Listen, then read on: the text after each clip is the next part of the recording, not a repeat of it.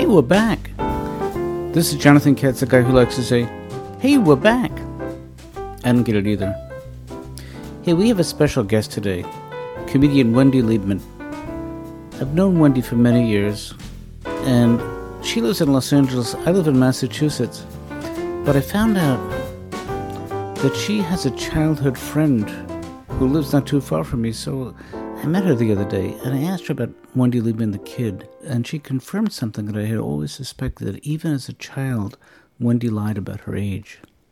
Good, Wendy, it is so great to hear your voice. It's been so long. Uh, the kids must be college age. Well, I'm only 32, so I really. Well, you yourself went to college, am I right? I went to college, yes. Do you think that that in some way it formed you who you are today? Like I don't remember one thing that I learned except we had this kitchenette on my floor, and uh, somebody once left her.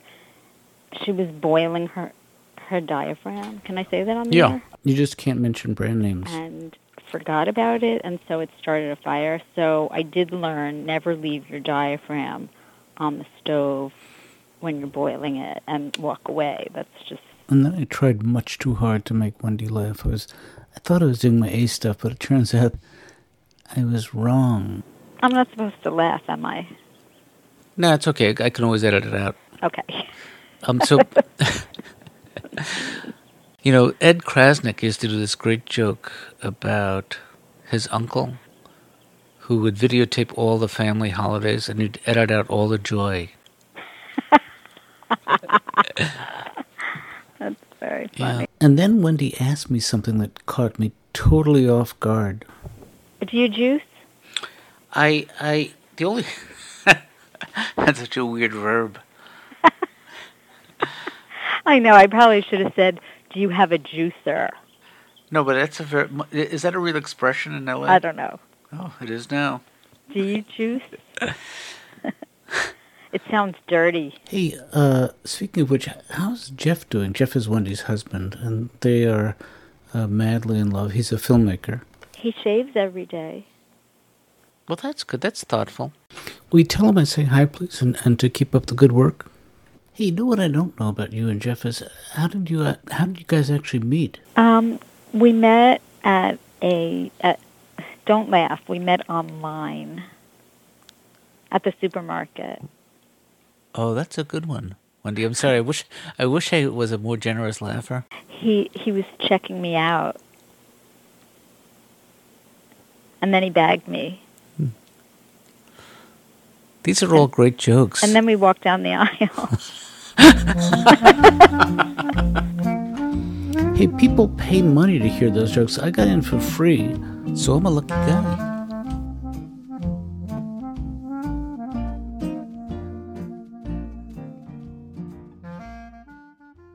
Few years ago, I did a pilot in Los Angeles, and the scene you're about to hear is a table read.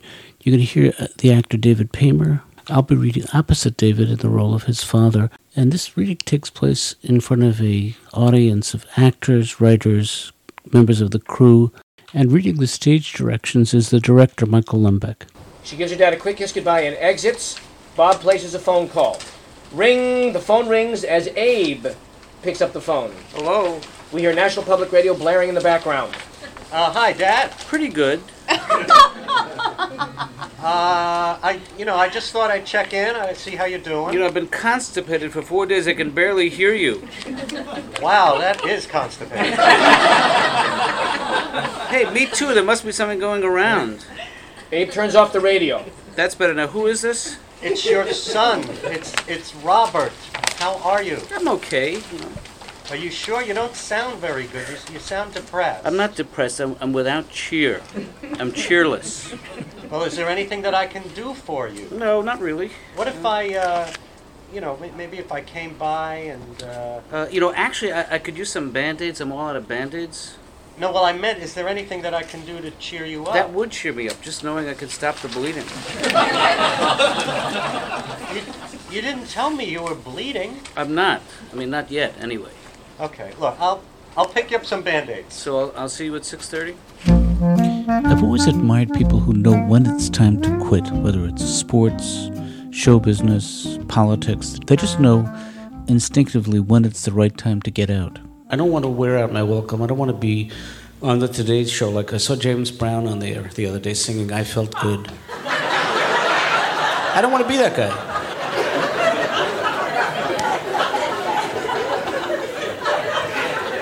I started doing comedy in the 60s, actually. Here's what happened. It was the 60s. A friend of mine was an activist. He was working in Washington. He said he can get me some stage time. And I went down there and I learned three things about, the, about comedy that day. You don't want to perform outdoors. You don't want to work in the daytime, and you never want to follow a crowd pleaser. Because by the time this guy was done talking about his dream, nobody heard him say this next guy. Hey, today we heard the voices of comedian Wendy Liebman, actor David Paymer, music by Billy Novick and Guy Van Duser, also by Mike Shapiro. This is Jonathan Katz. You listen to Hey, we're back on WKATZ. Hey, thank you so much for listening. Be glad to hear from you if you'd like to write me about this or any other episode. Please write to Jonathan at jonathankatz.com. Hey, also special thanks to Lou Viola, Dan Schlissel, and Stand Up Records.